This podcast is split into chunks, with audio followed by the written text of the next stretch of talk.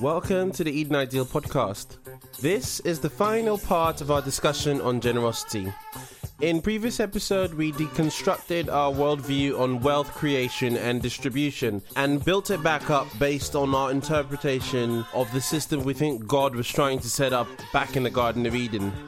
However, unfortunately, the reality is we live in a world system where your quality of life and your ability to be generous to others seems to be tied in with how much money you have.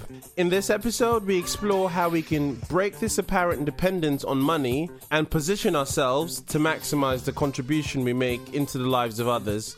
We hope you enjoy the discussion.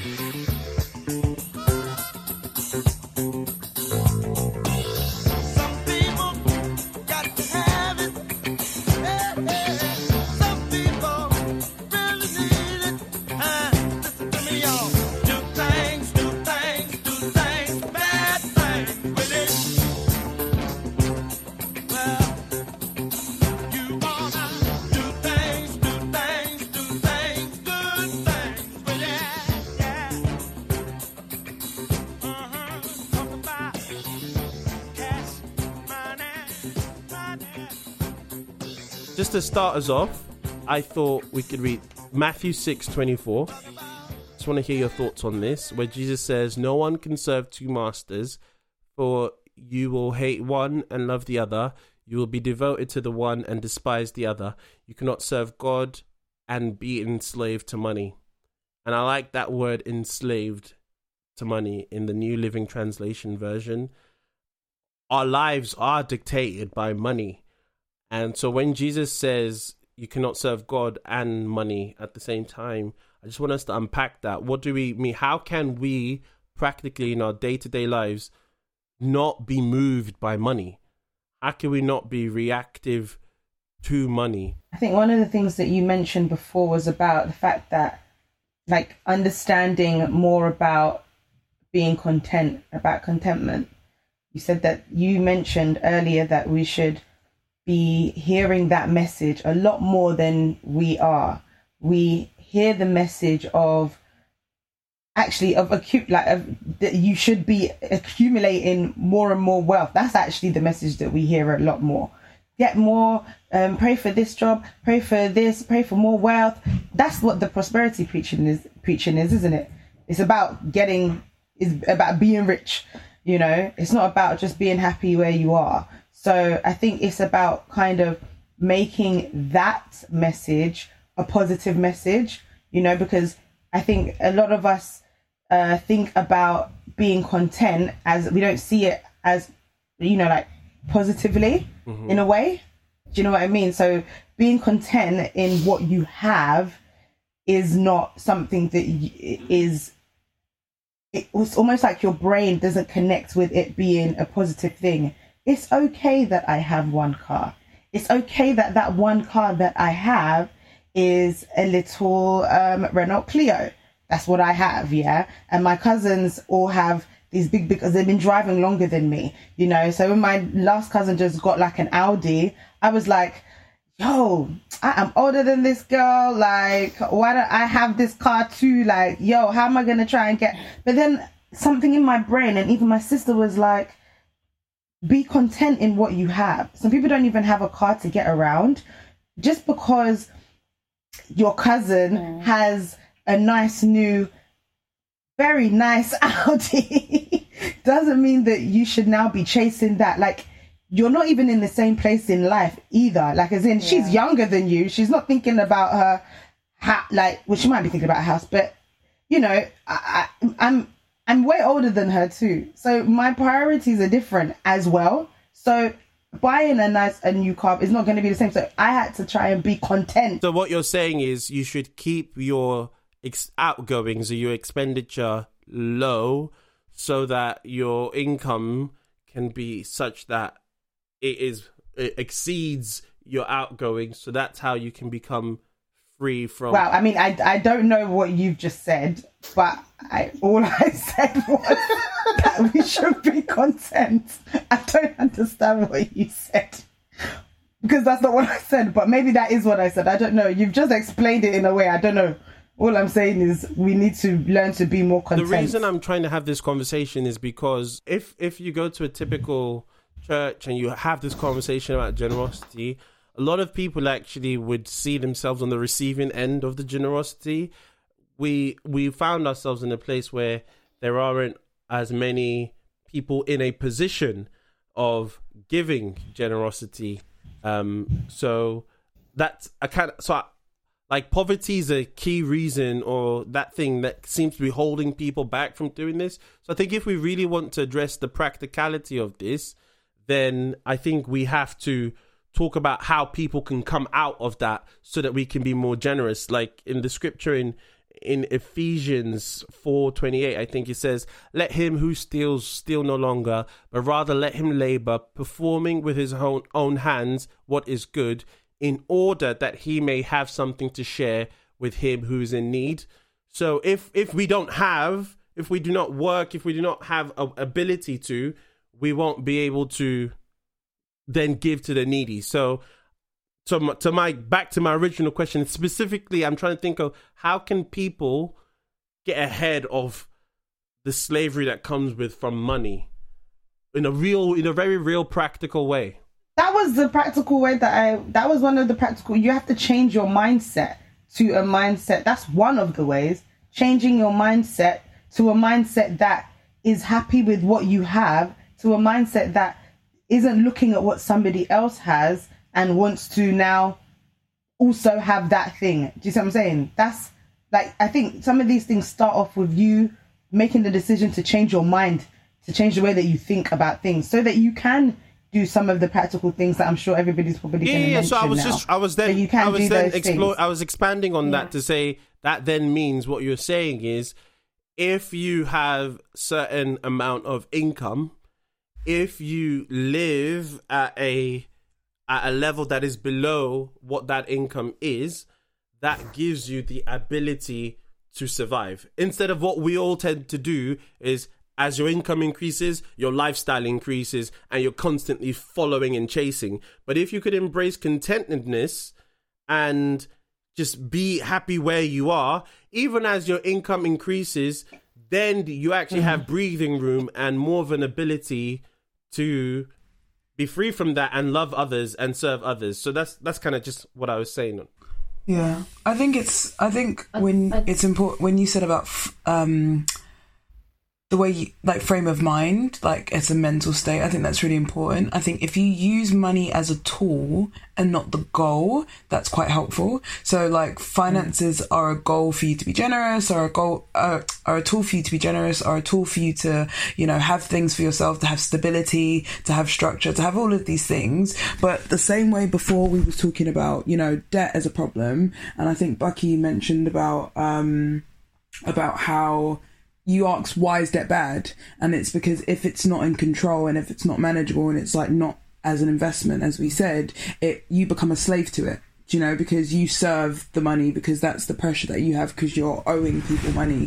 And I think it's about like whenever you're making decisions, it's about saying, okay, where is this taking me to? Where is the purpose behind this? Like, it's about like taking time to think about it. And I think like that's what you were saying about like how it's more of a mental state. It's more of like it's something that it's the way you think and the way you like use money makes a massive difference on like the outcome. So you're not controlled by it, you're not owned by it, you can use money quite easy. Like people had money to do, like you can have money and do God's work, like, do you know what I mean? Mm-hmm. But it's important that you and God are in control and money's not controlling you. And a way to do that is, to make sure that your finances are taken care of so that you do not feel like you then have to serve money. To add to that, I think it's important for us to remember that the Bible even says that God gives us the power to create wealth.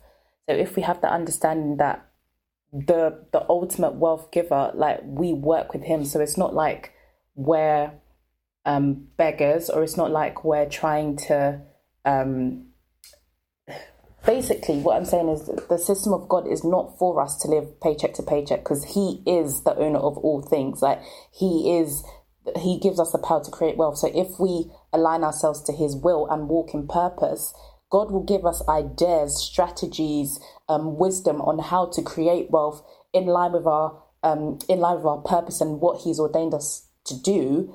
That will mean we don't have to worry about money because we're walking in line with God's purpose. And part of that is to be generous and to give to those in need. So I think it comes back to aligning yourself to God, aligning yourself to God's plan, and also allowing Him to use you. So what your gifts, it could be a gifting, it could be a talent, it could be you have certain wisdom in a certain area.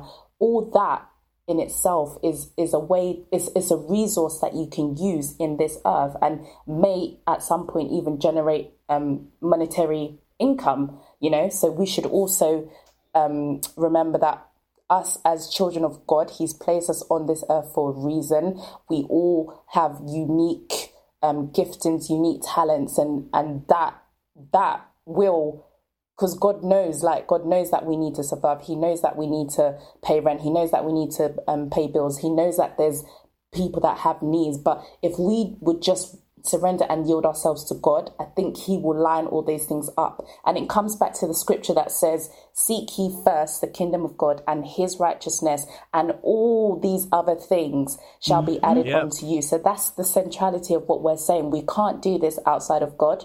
We can't do this outside of God and think that we're going to make this money and be generous by ourselves. No, it has to be with God at the center. Yeah. Bookie, were you going to say something? Come through, Bim. Yeah, no. What Bim has just said is that's it, you know.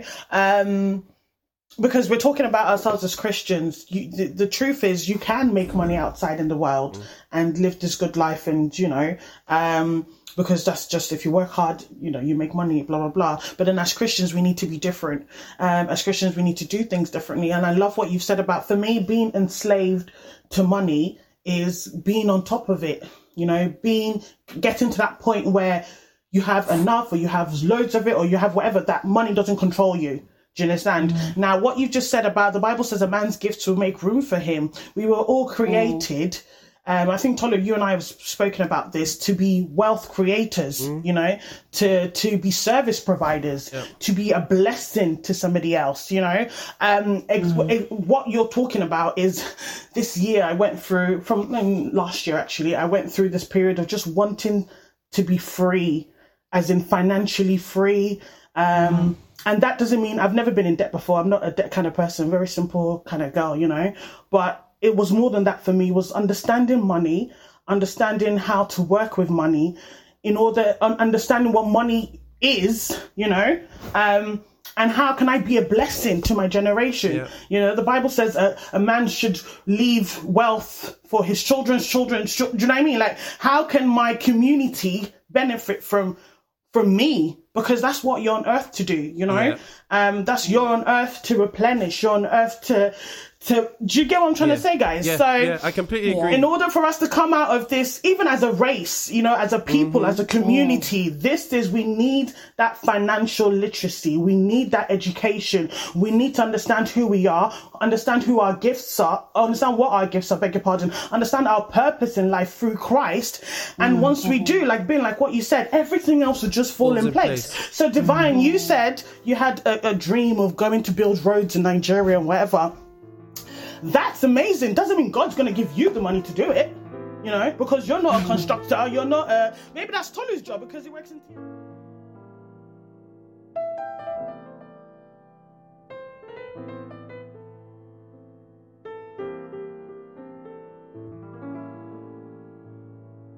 I mean, the 2 minutes before you go, I like your story of how you set up your business and specifically what you're doing now to redistribute that to support the Black movement. Can you just talk about that for the 2 minutes before you have to go? Oh, okay. So I was saying, so I'm a radiographer by trade, and it's weird because you can get into that space, like you feel like you like helping people, you like being generous, like you feel like you make an impact, but for whatever other reasons, it just wasn't enough. Like, actually, I was feeling like I needed a change. So I started this business. I basically make hats, like caps, beanies, all of that jazz with like satin lining. I really kind of struggled with the idea that even though like us as a diaspora generation are like doing so well, like in workplaces, like we're really like settling, we have our own communities, it's so frustrating that there's like the simplest things that we just don't have. And I love like how people are really taking on the natural hair movement. Like I believe God made us all perfectly. He doesn't make mistakes. And in that, the fact that we live in a society or in a fallen world that tells us that, you know, our natural hair isn't as it should be, you know, we have to conform to be successful, all of these things. And for me, just like being observant and being like, why is it that, you know, we don't wear hats in the winter? And it's often because it's like a hair issue, a presentation issue, all of these things. So I started this company called Black Sunrise. And for me, it was just like about new beginnings and like a really like hard time.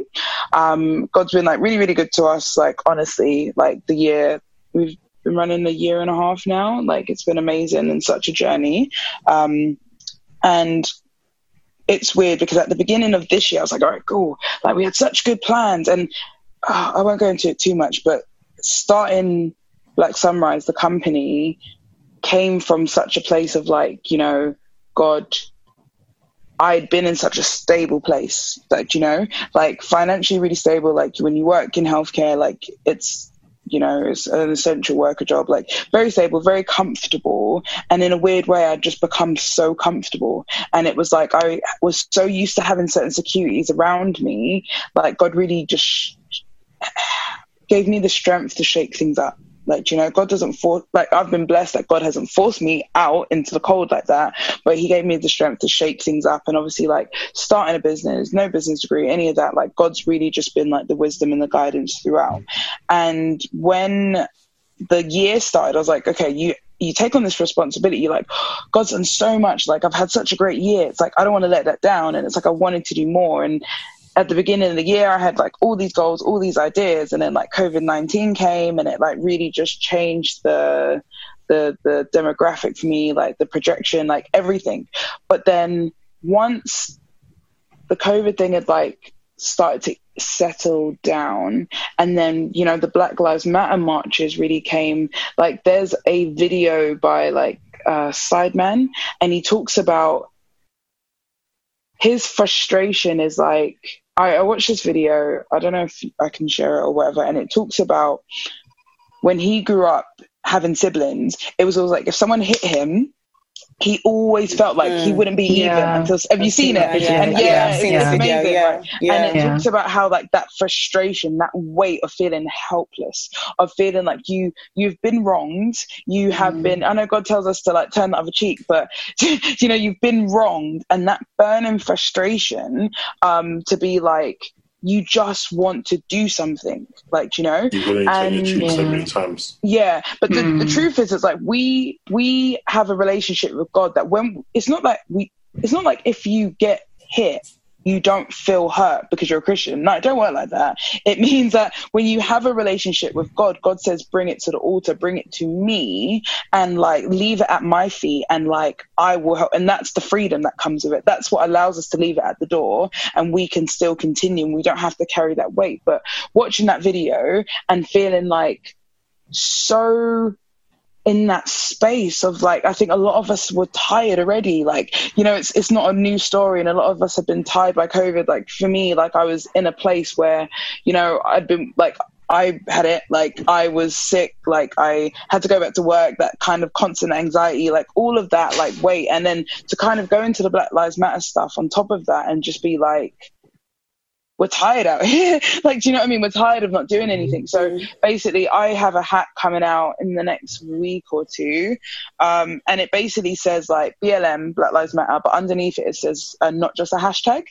And I think because for me, it was really important to be like, it's not just a moment. It's like a full movement. It's not just, we're not just a trend. Like black people, black lives, inequalities, justice is not just a trend. It's not so like, okay, we've spoken about it now. And, you know, like even like in our churches and in our spaces, in our work, all right, they've sent an email about it. We've had a service about it. We can move on. No, we cannot. Like, it's not just, it's something that, you know, I really stand by.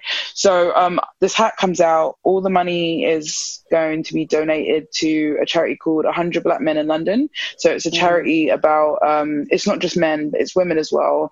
And it's about mentorship in young teenagers, where we need more role models. And another one called Generating Geniuses, which is about, I've done some work previously with a non-profit about guiding basically teenagers on how to make educational decisions as an investment, as opposed to just you follow through. So don't just we come from generations where our parents were just go to uni.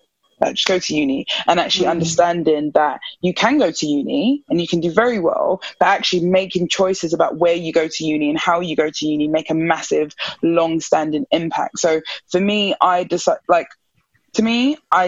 that even if it's so crazy, because someone was like, yeah, but by the time you get the hats, people may be over it. And I was like, that's the point. People shouldn't be over it. Do you know what I mean? We shouldn't be complacent. We shouldn't be over it. So that was a way that I felt that I could use my business as a voice to say that, okay, I don't just want to, I'm not just a fashion brand, to be fair. Ooh. For me, the biggest purpose behind my business was saying that I wanted people to always feel you're worth designing for, you're worth making space for. It doesn't matter that you're a minority or you're a small amount, your journey is still important. So for me, it was just there's certain things that I do in my business that aren't actually financially led, quite a lot actually, and people get really frustrated, but mind their business. Because for me, I feel like my business has been able to be as successful as it is because God has led the steps from day one. But do you know what I mean? I don't have any background in any of this stuff. I have a degree in diagnostic radiography. So for me to get to this point, it's only by the grace of God. So I'm okay, cool. So when I make decisions about my business, it's a representation not just of me and my heart, but my relationship with God. So I was I wanted to put something forward that's all right, cool, I'm not just going to talk about it. I want to put my money where my mouth is, and even if no one buys them and I'm at a loss, I'm people will see them, and I'm if people are wearing them, then that's their voice to say, do you know what, I'm not, it's, I think a lot of us are so used to biting our tongue. And even when we're hurt in our workplaces and we're hurt in our social groups and we've been hurt in these places, we are still trying to make sure the other person feels comfortable. Now, that, that's a conversation to say, do you know what? That doesn't mean we don't love our brothers and sisters. That doesn't mean we're not being generous and we're not being patient. But it's time now for us to have conversations that allow other people to love us better. And I think that's what it's about. It's not about saying, we're tired and this is, and it's so hard, even as a female, you want to have this conversation and you're constantly thinking, oh gosh, care for my tone and my tone of voice and my volume, because they're going to tell me I'm an angry black female. And it's do you know what? I'm not, I don't care anymore. This is my message. This is what I have to say. And I think it's great that we're focusing on, British Black Pound Day, and it's great that we're talking about black businesses and supporting those, but as a black business, I wanted to make sure that the reason why I'm telling someone to bring your coin to black businesses is because I want to then support my own community. So so that's something that I'll be dropping next week. And that's amazing. Also Faith Threads, I don't know if you've heard of them. They're a Christian-based clothing brand. They do lots of t-shirts and hats, lots of they do I can't remember his name, and the Christian artist, they do his t-shirts and stuff. Faith Child, yeah, they do Faith Child stuff, yeah. So and they'll be selling the hats for their own charitable causes and just tying it in and just being you know what, it's insane because the church is probably one of the most segregated places, still to this day. I know you said you went to an African church. I'm not African, but I've visited African churches, and it's weird that even culturally, even though we're both black, it's culturally, I may still feel quite segregated in these places. Do you know what I mean? And it's it's okay. It's human nature to be comfortable with your own. God's always put slight separations in there. That's not a problem. Different isn't a problem. We had Levites. We had like 12 tribes. We've had different races. Like that's from the beginning of time. There's not a problem with that. It only becomes a problem when it starts to build walls between us. So I think it's just like, it was a conversation that I wanted to just start and push to say like, do you know what? Like it's so important that we don't allow this opportunity to pass us by, because the truth is that it's not just George Floyd's life that we're building this conversation from. It's the hundreds of people that have died within this last decade, like unfairly, unjustly. It's the hundreds of thousands of people, millions of people that have died over like the last 100 years. Literally millions of like black people and minorities that have died over the last hundreds of years, that we're saying like, do you know what? This is where this conversation and opportunity has come from. And it's important, yes, as Christians, that we don't waste. That we don't waste, and we fight for a world that, you know, God says brings people together. And I think the way we do that, it's not just to say, yes, we're here, we're black, and like we have purpose. We know we have purpose. We know we have value, because God already told us that. God says He makes all of us equally and loves us. It's just so important that we just, in this time, we just understand that it's not a separate thing. It should be a Christian issue. And it's just the way we do it. We need to have this conversation with love. We need to have this conversation with patience and peace. And we need to do that in a way that honors God. So yes, I do have to go, because as always, I'm 10 minutes late for everywhere, but thank you so much. Thank you. We really. Wait, do you want to just say exactly how people can find your hats or find you, just so it's really clear? Okay, cool. So we have a website, black-sunrise.co.uk, Instagram, black.sunrise_. Message me on any of them. It's just me that runs the business. So if you ever wanted to like get in contact, it would be me that's responding anyway. So yeah. Ladies and gentlemen, Cammy, thank you so much for that. Woo! Take care of yourself. Thank you so much, Cammy. I'll hit you up later. Take care. Bye, guys. Have a safe trip. Bye. Bye. Yeah, guys, I really like what Cammy was saying, and I think like the reason I wanted her to come on specifically, because obviously we had a last conversation about justice and the Black Lives Matter movement, and I think it just really tied in with then what we're talking about now about creativity, innovation. She's started her business to add value, you know. It was about adding value to society, her community, and through that she's creating prosperity for herself, but she's also creating prosperity for others, trying to redistribute that value to other people. So I thought that was I really enjoyed hearing that.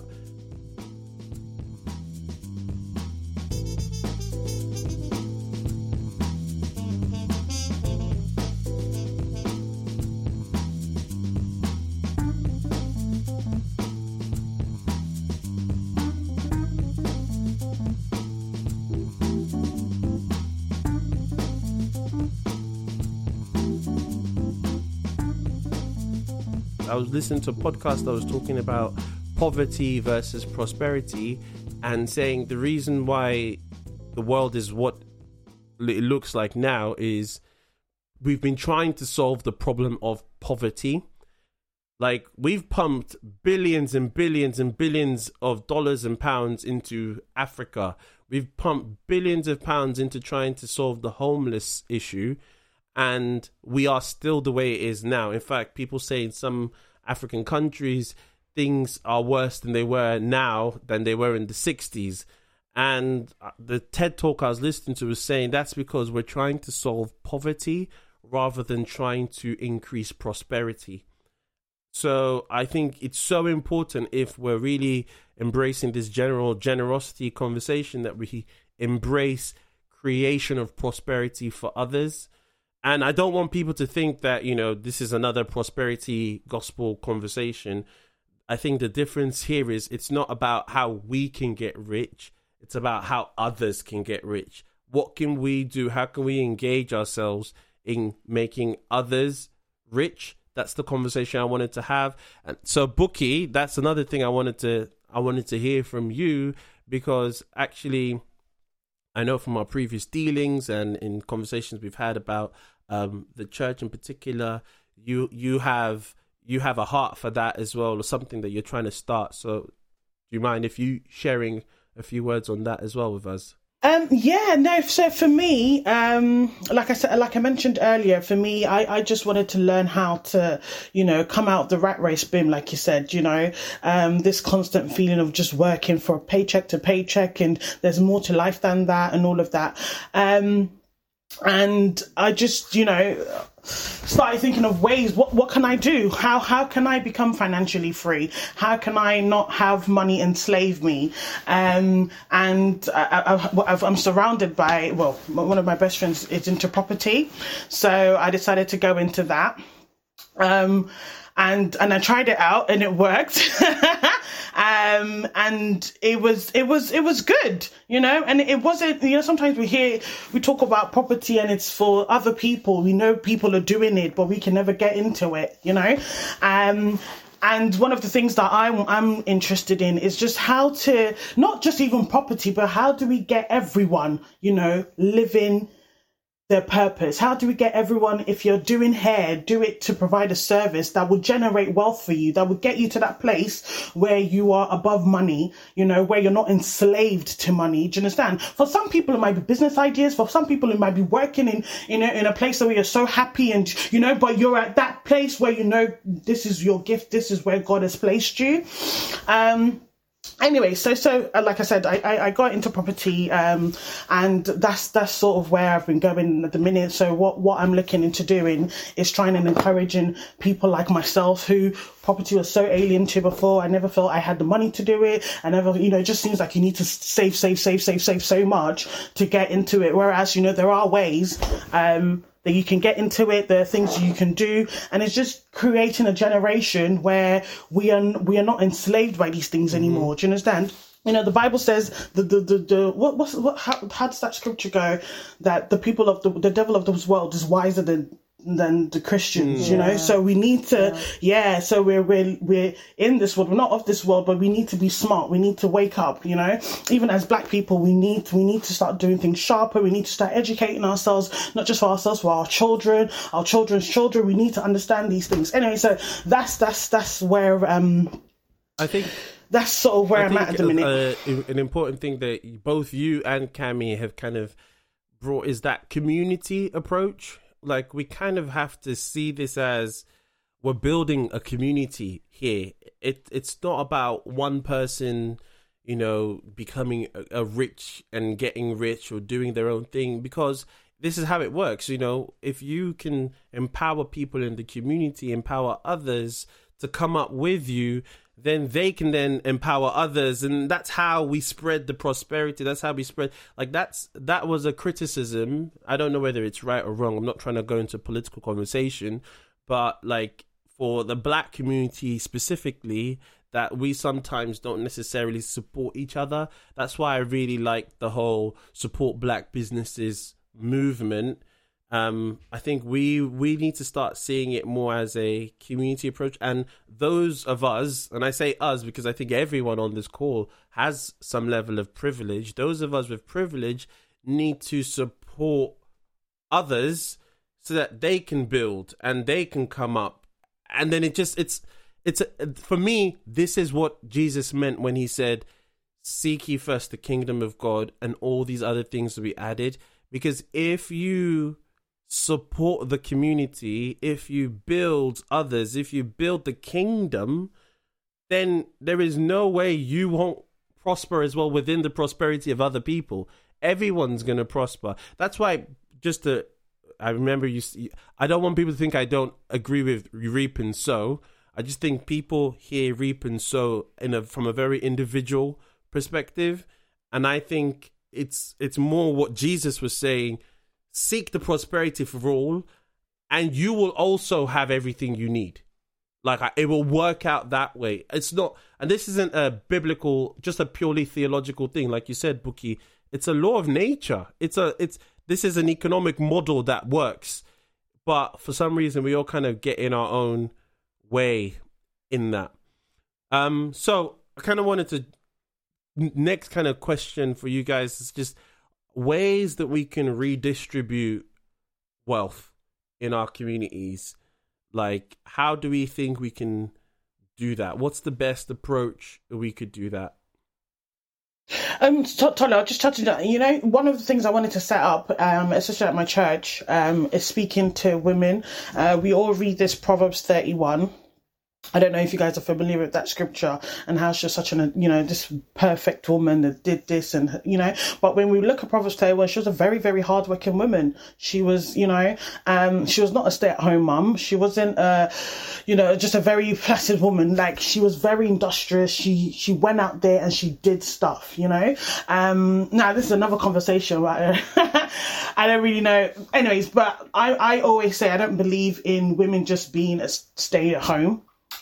Maybe because of how I've grown up, but for me that just seems now. And I'm not saying you have to go out there and work 9 to 5.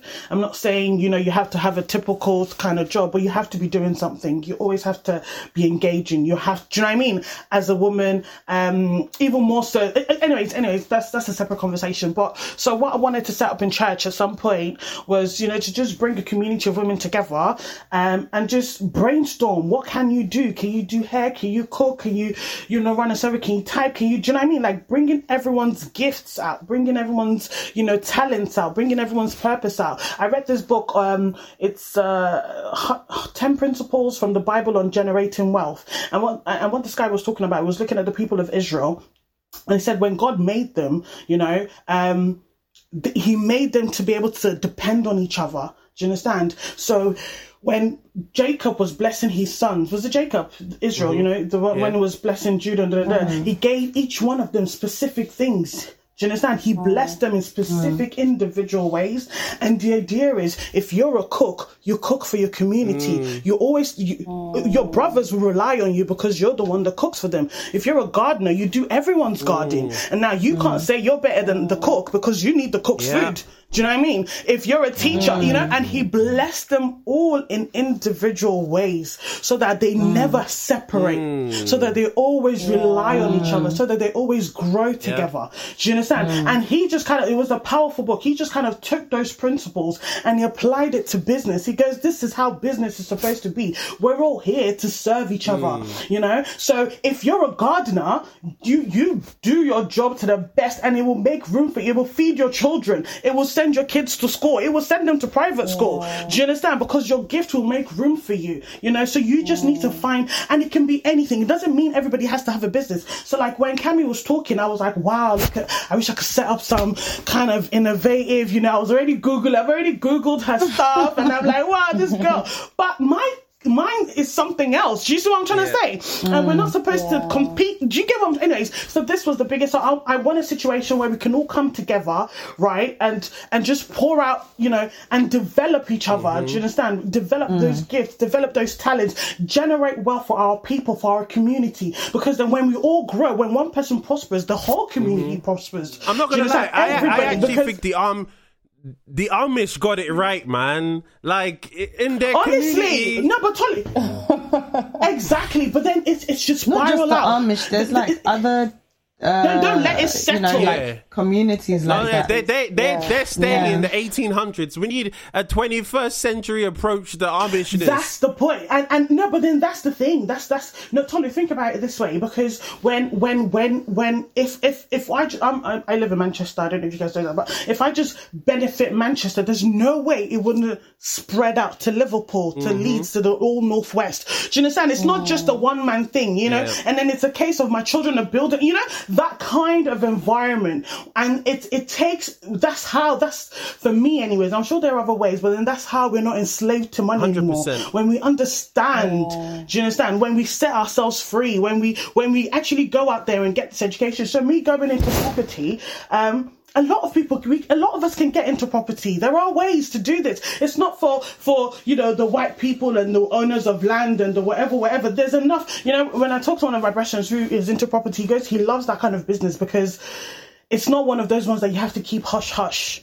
You know, it's not one of those ones. So Cammy can't probably tell me how she makes her hats now, because if she gives me the secret, I can go and make mine. But with property, there's enough out there for everybody. In fact, we need more. Understand? We need more people building houses. Exactly. We need more people renting houses. It's one of those industries, and we know that that's what's making money. We know that that's how the rich are getting richer. You know, so why can't we get into it? If there were people with the right heart in that space, like I have this thing where if there were more people that had the heart of God, doing that stuff. They would be giving affordable housing, affordable properties, but still building, still creating prosperity for themselves and the community. Because there's enough to go round. Yeah. Do you know what I mean? So, you know, me having 10 doesn't mean you can't have 20, and doesn't mean, you know, and it's and we're creating this new, I don't know what to call it, but you get what I'm trying to say. So that's that for me. So Tolu, in asking, you know, what can we do? We need to have more conversations like this. We need to have more, you know, opportunities like this for us to test the waters, you know, and prayerfully do these things, you know. Let's not, you know, because I'm into property and because Cammy's into hats doesn't mean that that's what you should go into. You try it, it doesn't work. You know, you with wisdom, with the help of the Holy Spirit, with constant prayer, God will show you what He brought you into this world to do. I really believe that. Now, I'm not saying I've completely found my thing, but I'm excited about the journey, because it is a journey, and every day God will take you a step closer, provided you rely on Him. Like what you said, Bim, you know, once you seek first the kingdom of God and your heart is right and you know why you're doing what you're doing. A lot of these TED Talks, I listen to a lot of TED Talks now, Tolu. I'm trying to educate myself, man, you know. I love it. I love it. I listen to a lot of these. No, but I also want to learn from people in the world. So, you know, the richest man in the world and all of these Amazon guys, and when I listen to all of them, they never chase the money, you know. I think that's a principle worth adding here. Like, how can you solve the world's problems? How can you solve people's problems? That's how the best businesses are made, though, isn't it? It's about figuring out what the problem is. What problem? Out, what can you do better? Even the guy, that Uber guy, what's his name? Starts with an M. I can't remember the Uber guy. The guy that started Uber. I listened to his talk as well, and he was like, "We do have cars. We've got cars. We've got taxis going." But I just thought, how can I make this service better? Mm. You know, not everybody has to invent this new big thing. You know, not everybody has to be the forefront of I created Facebook. But how can you make things slicker? How can you make things better? How can you provide a service that will be better for other people? The AliExpress guy, what's his name? Jack Ma. Jack Ma. I love him. Travis Kalanick and Garrett Camp. Jack Ma, he said, when he first had that vision for AliExpress, it said to download one page took 12 hours. As in, there was no such thing as internet back then. He said it was 20 years ago. Do you understand? But he just dreamt of, there must be a marketplace. So, you know, it's never about the money. Whenever they start, that is one thing a lot of them have in common. It's never about the money. Now, some are gifted with the ability to have this, you know, ability to innovate something new. Others just want to improve a service. Others just want to, do you know what I mean? But it's never so. And as Christians, I find, including myself, to be honest, Tolu and I had this conversation. For me, I wanted to get into property. It's the money. But then every day, but then when you start thinking like that, you miss it. You do. You know, you miss the plan. You miss the plot of God. Like, you're not in line with God anymore. Do you know what I mean? So you need to get yourself back there and really ask God, what is your heart saying this? Do you know what I mean? For me. And so I was just going to say, like, on that point, though, I think, especially as Christians, we need to embrace innovation, creativity. We need to instill a mindset of innovation and creativity, especially in our young ones. I think there is this wave of, I don't know, I don't want to use the wrong word, but like this wave of conservatism, or like keeping things the way they are, or not really expressing oneself, that I'm seeing in the church. And I think that, like, I was watching another TED Talk that says literally, like, kids brought up in those kind of environments do not have the tools that are required for them to then innovate and create and test the boundaries and really explore. And I just think God told Adam and Eve, God only put Adam and Eve in the Garden of Eden. The rest of the world was still wilderness. When God sent them out of the Garden of Eden, they walked into a wilderness. So when God told them, fill the earth and subdue it, He expected them to literally engage their innovation and creativity in spreading the goodness across the whole face of the earth. But I just feel like we seem to be so stuck in what we're doing now. Like, even on the thing of the climate and the environment and how we can fix some of these massive world problems, like, I don't see the church engaging in kind of those innovative, creative, progressive kind of conversations. So I just think we need to embrace more of that, because that is how we bring prosperity to our communities. That is how we bring prosperity across the face of the whole world. Yeah, 100%, 100%. One of the guys I was listening to said that if you can maintain that childlike imagination you had into adulthood, you know, that when you're a child, I remember Tolly used to do this. My mum had this small sewing machine, and Tolly would break everything. Tolly would destroy everything. And then, Tolly, why have you done that? I'm trying to put it back together.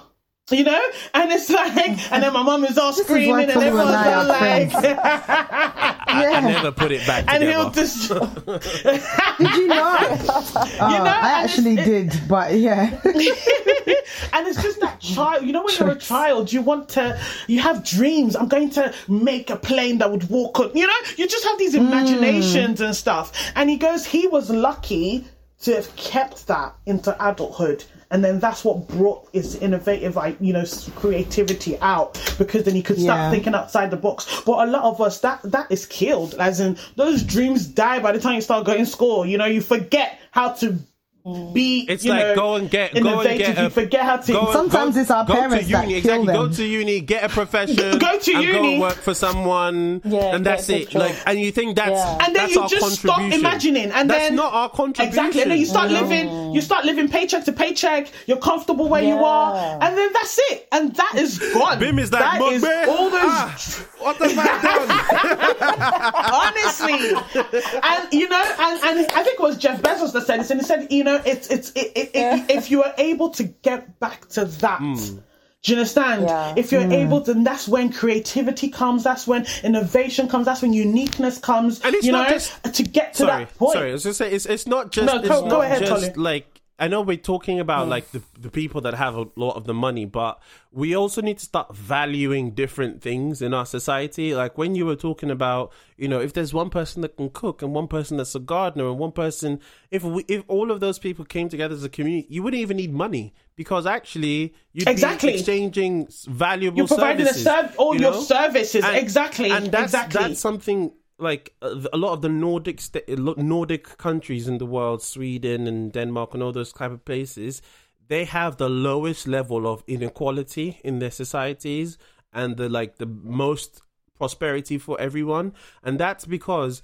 they actually value things like, maternity leave and paternity leave and, people going and pursuing something that isn't necessarily a complete business type thing. They value helping and supporting. So the government will literally give someone 2 or 4 years of maternity leave pay because they see that as contributing to society. But now everyone's all about money, money, money, money, money, fight for this, fight for that. And we're losing that kind of broader community, everyone engaging in whatever way God wants you to engage.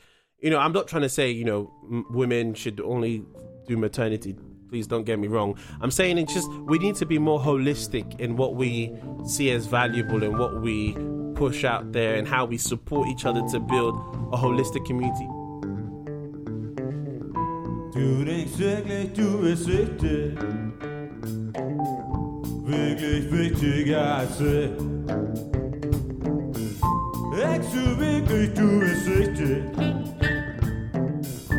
I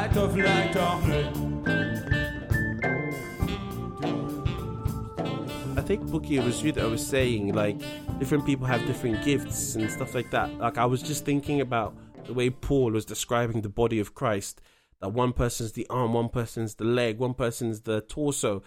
I think this is something that the church, and I mean not the church as an institution, the church as a people, the body of Christ. If we could really embrace this community thing, if there's an action that we should go back to our churches and ask ourselves as a group, are we trying to actually embrace this community thing, or are we trying to do something else? Because I was listening to another TED talk that was saying it looks like the problems across the world are so difficult to fix. you know, world hunger, poverty, homelessness across the whole world. It might seem like, oh, such a difficult thing to fix. But then she said, but actually, within a small community, just a handful of people coming together to tackle an issue in a small community, you can actually eradicate that issue within your localized community. If the church, and there are churches that are doing this, by the way, and there are church groups, but I think more of us should be doing, all of us should be doing this. But if each of us would actually come together as a group and say, all right, there are these problems in our neighborhood. How can we come together to focus on solving this problem? You will be able to eliminate homelessness in your neighborhood. You will be able to pull your money together and build a school, build a daycare, build a hospital, build a shelter for the vulnerable. So I think we have a lot more power than we've allowed ourselves. We've become so consumed with the system of the world. And I just, I don't want to constantly seem like I'm just condemning church institutions, but I just feel like we're missing such a trick. So I want to start a movement of the body of Christ. I want us all to go back to our churches and say, guys, like, we are a group of people that come. God has blessed us. God has given us creativity. How can we actually eradicate some of the things within our communities? No, that just seems like a good idea, to be able to start at the home that we find inspiring. Because a lot of people go to church to be inspired, to do good, to live the right way. If we could solve the issue of the church itself not doing everything that it needs to be done, if we could go, look, I want to be able to change my life, but I want to be able to change the life of many people within my church, so that we can do a full movement into being able to help the community that we're in. If you were to walk up to your church treasurer or someone like that, going, look, I want to know what the money situation is, so that I don't have the tithes money to be able to create a movement outside the church, but I'm hoping that I could get the church behind me with the money to be able to do that movement. Exactly. And just so that you've got that power behind you. The problem is we see, like, when I speak to some churches leaders in the past about this, they say, oh, but like, we can't do everything by ourselves. Like, you know, people expect us to fix. But then that's because you're kind of towing two lines. I don't think you should be doing it by yourself. I think actually the church isn't you, the church is the people. But then you also ask the people to pour their resources into you. Like let's, if all the resources are going into you, but then you expect the people to go out and then do the thing. It just doesn't seem like we're all aligned here. I think we should all kind of be the church together. I think the individuals in the church are the ones with the responsibility, but then let's pool the resources together. Let's not see it as a separate thing, because most institutions that actually like kind of pool resources and then hold resources secretly are the institutions that tend not to like grow, or like you see that with governments that do that, like in Nigerian government, where the people see it as their own money instead of something that they should be doing for the welfare of others, that then stifles that. But when you see charities where the money that's pooled is directly seen for the welfare of others, it's used that way, and then you can go and benefit people. Surprisingly, the church operates more in the former category, where we give money and then it seems like it's for something else, or it goes and belongs to the church institution, as opposed, you know, I'm not articulating myself properly, but I just think there's some we should challenge the model itself. I think there's something fundamentally broken with the model and how we approach it. Like, Bim, you brought up Acts 2. It says they pooled their resources for the benefit of all, and none among them lacked. Mm-hmm. I see churches now, it's a lot of people who lack giving to the church, and they still lack. Like, it's not translating to prosperity for the church community, which doesn't seem like we're doing it the right way. But we've been talking for so long. I think we can round things up now. But I've felt so. Thank you so much, Bookie, for all. Oh, thanks for having me, guys. This was good. Thank you for coming. Really enjoyed it. If people want to like find you, get in touch with you, is there any way they can do that? Should they just email the podcast and I'll put them through? Yes, please. But yeah, I hope people really, really enjoyed this, and I hope real positive things can come out of this. I've been inspired. Bookie, I'm going to talk to you. I think there's things we can do. Yes, I think, same. You know, I think there's things we should be doing. I may need to holler at Bookie as well. Because... yeah, I need to get my situation sorted. Yeah, because we've got more power. I may just need to holler at you. I hope, anytime. I hope really good things come out of this. I hope there's listeners that are inspired, that want to start something, want to get something going. Please contact us. Let us know what you're doing so we can spread the word. We can get involved as well, because we could actually change this whole world as a community. Thank you for listening to this episode. This concludes our series on generosity. As usual, if you have any comments, questions, or ideas, please do get in touch with us via Twitter or Instagram at The Eden Ideal, or you can find us at www.theedenideal.com. We're not experts in any of this. We're just keen to learn and play our part, so we'd really love to hear from anyone with thoughts on how to take this agenda forward. We're doing something a little different next week. We realize we haven't properly explained what the Eden Ideal is and why we think it's so important. So next week, we'll hopefully shed a bit more light on our motivations and the theology behind our beliefs. We hope you can join us for that. Until then, stay blessed.